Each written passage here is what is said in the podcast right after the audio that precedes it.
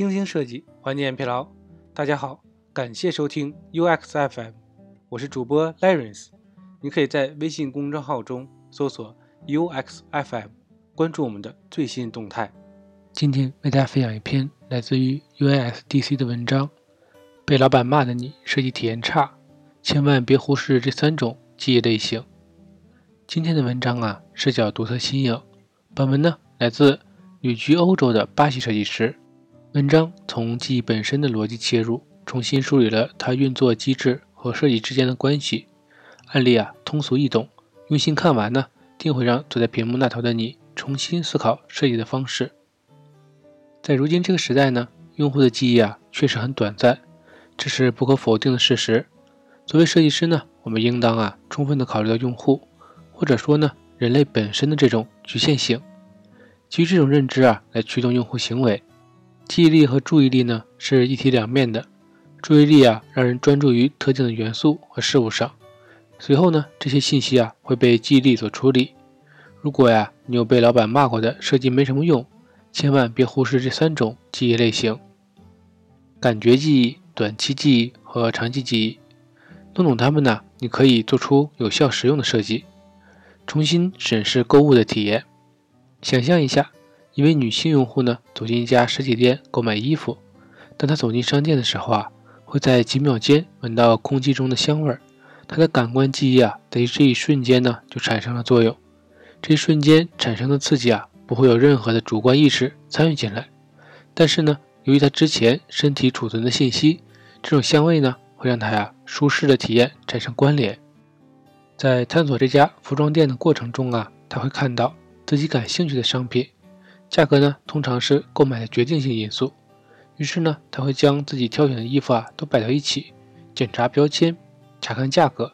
他的短期记忆呢，在这一刻呀开始发挥效用了，因为呢，他会快速的扫视标签，查看价格进行对比，同时呢，无需精准的记住所有信息。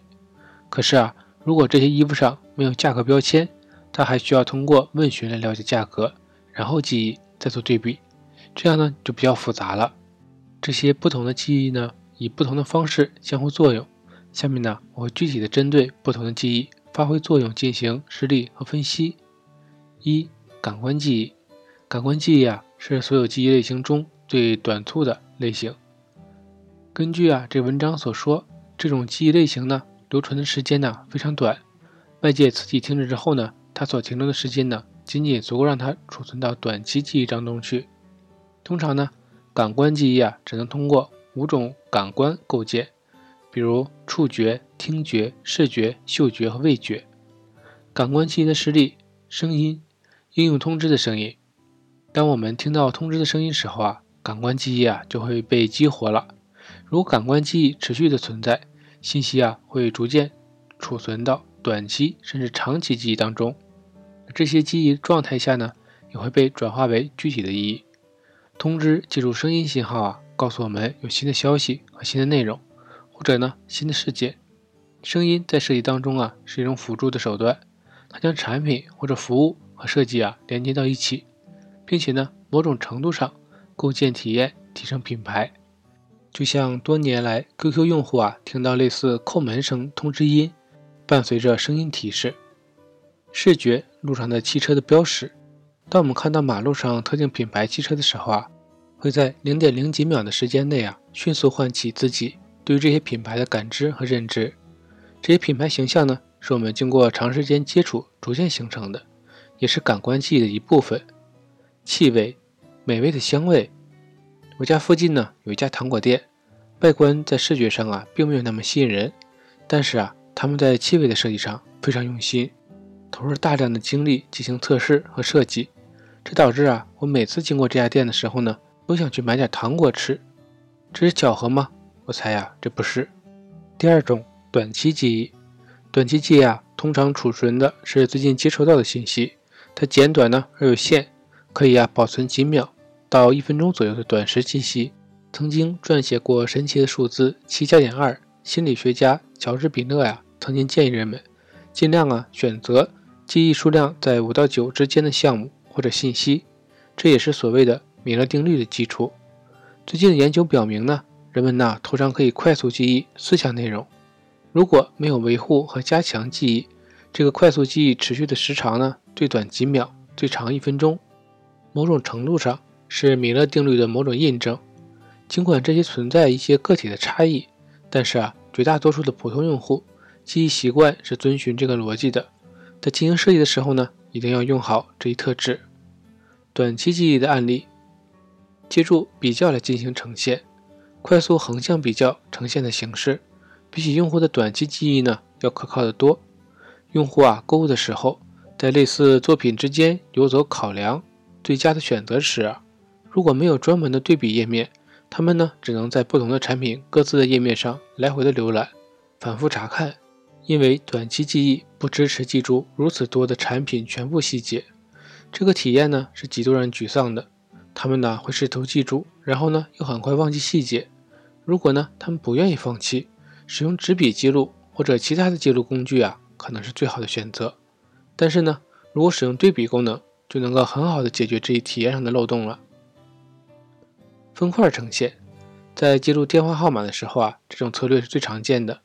曾经，神经科学家呀，他说，正如我们所知道的，基于格式塔原理，借助模式来处理信息是人类的自然倾向。我们对于文字的记忆呢，也是采用类似的策略。当我们按照类别来处理不同的信息条目，比起随机的、缺少规律的条目要更为容易记忆。已访问过的链接，在搜索引擎当中呢，我们已经访问过的内容条目，通常啊会用紫色标识出来。这是一种典型的贴合短期记忆的策略。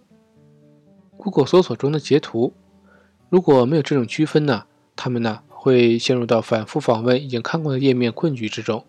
他们呢经常会因此感到困惑。一个迷失方向、缺少掌控感的用户会更快的放弃。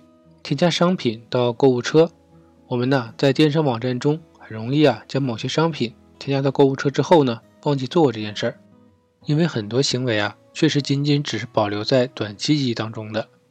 如果没法快速访问购物车，或者呀在浏览页面当中不提供提示，可能会重复往购物车添加相同重复的商品，之后呢又得反复调整不同商品的数量，这是一件非常麻烦的事儿。